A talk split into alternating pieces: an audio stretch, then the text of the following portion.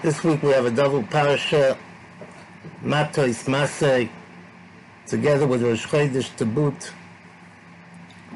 I'd like to pick out one point that's a very, very significant, very relevant to to us in every situation, something we have to remember. In Parashas Mas'ei, we are taught the dinim of Orei Miklot. Everyone knows that there were nine Orei Miklot that were set up, that are meant to be set up. And your Miklot is a place that when a person kills B'shoigig, inadvertently, you're going up a ladder, maybe he's chopping off wood in a lumber in a forest, and inadvertently he kills another Jew. So the din is that he runs away to an Ir Miklot, to a special city, and there he's protected from the Goyal Adom, that the next of kin of the person that was killed will not be permitted to kill him to avenge the death of his relative. So for this, there were set up three cities in Ever HaYarden. After Bnei Gad, Bnei Ruven, and Chatzi Shevet Menashe took over the areas that the Jewish people conquered from Sichon and Og, so Moshe Rabbeinu was commanded to set up three Orei Miklot. The Torah tells us that when they're going to come to Eretz Yisrael, they will set up another three Orei Miklot. And Chazal tell us that in Yitz Hashem, Lasid Lavoi, we're going to have another three Orei Miklot. So there'll be a total of nine. The question arises, the Gemara asks a very, very simple question. Rashi brings it in the Chumash that there's something very strange over here. How could it be that for the entire Eretz Yisrael that has to cover for nine and a half shvatim, it's sufficient to have three Orei Miklot. And we see over here that Moshe Rabbeinu was commanded to set aside three Orei Miklot for just two and a half shvatim of Ruven, Gad, and Chetzi Shevet Menashe. That's very strange it seems that uh, something's very off proportionally. So Chazal answer, the Gemara says in Makis, B'Gilad shchichi roitzchim.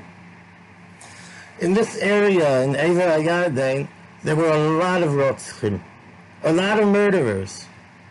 Being that there are a lot of murderers, we need to have a little bit more coverage for them. That's why we have to have three Orei Miklot for that area alone comes along all the Meforshim from the Ramban and on, and they ask, what kind of teretz is that? That doesn't make sense.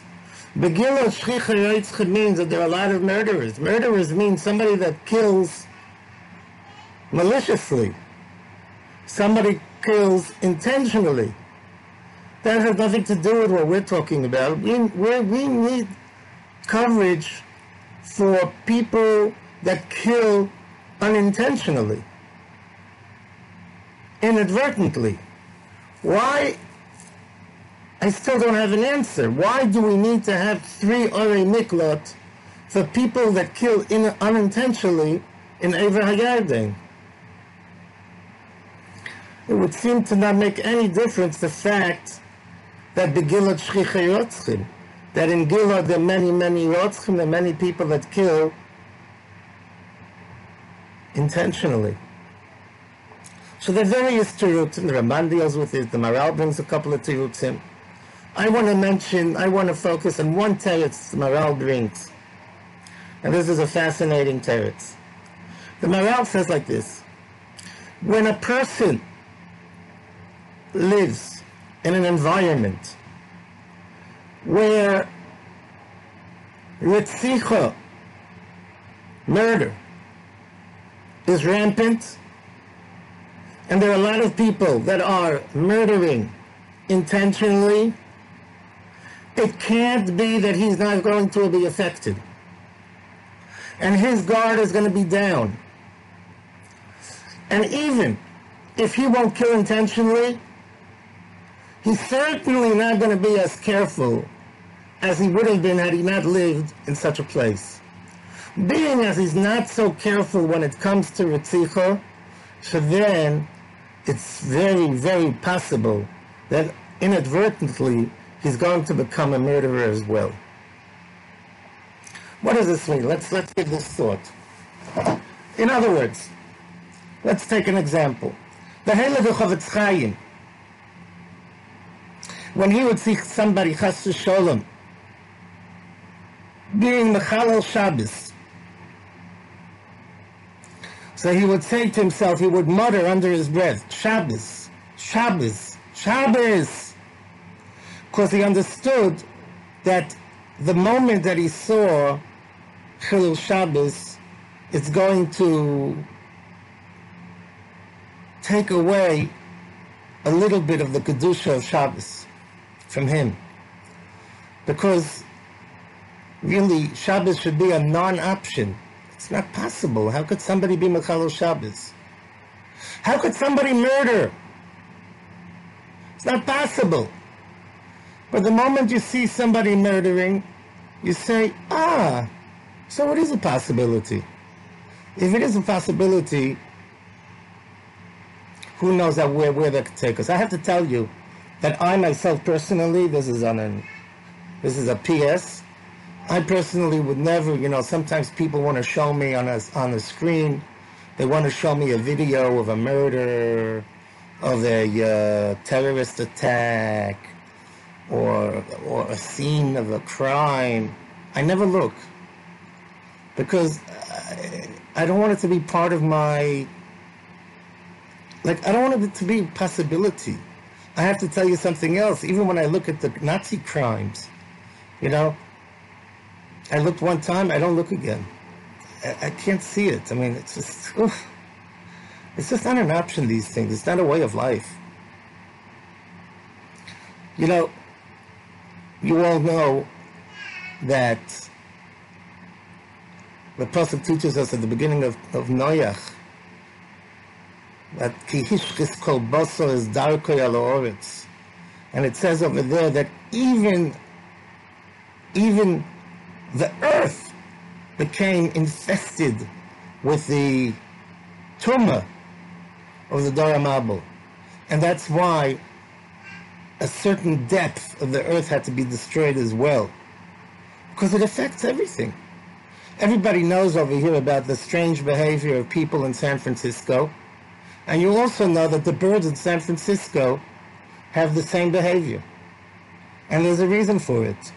Because a person is affected by his environment. The big tzaddik was a great, great tzaddik by the name of Chatzkel Levenstein, who led the Mir Yeshiva to Shanghai and kept them afloat for six years under the most arduous conditions. And when they finally came to the United States, it says that when he had to walk in New York, he would cover his his mouth and his nose, that he shouldn't have to breathe in the air of New York. When he came to Eretz Yisrael, he was Mashgiach in Ponevezh and Yerushalayim in the near. And if he would ever have to drive into Tel Aviv, he said that even if the shades of the car, even if the car was covered with shades, he would need three days of Musar to be able to bring himself back. We live today in a very, very dangerous world. HaKadosh Baruch Hu, he probably knows that. But the fact of the matter is that we're surrounded by gigabytes of terrible, terrible things. Wherever we go, the air is full of who knows what. And it's very, very... Nobody could think for a, for a moment that we're not affected by the environment. And even if we're being careful, but we live in a dangerous, dangerous world at a very dangerous, dangerous time. And that's something that we have to take into consideration and never forget. You know, because we're, we're, we're open to all sorts of options, all sorts of possibilities. And our guard can drop as well. We have to be very, very careful, very, very careful to let the Torah, to let Chazal, to let our Rebbeim, they should be those that dictate what we need to do and what we need to stay away from.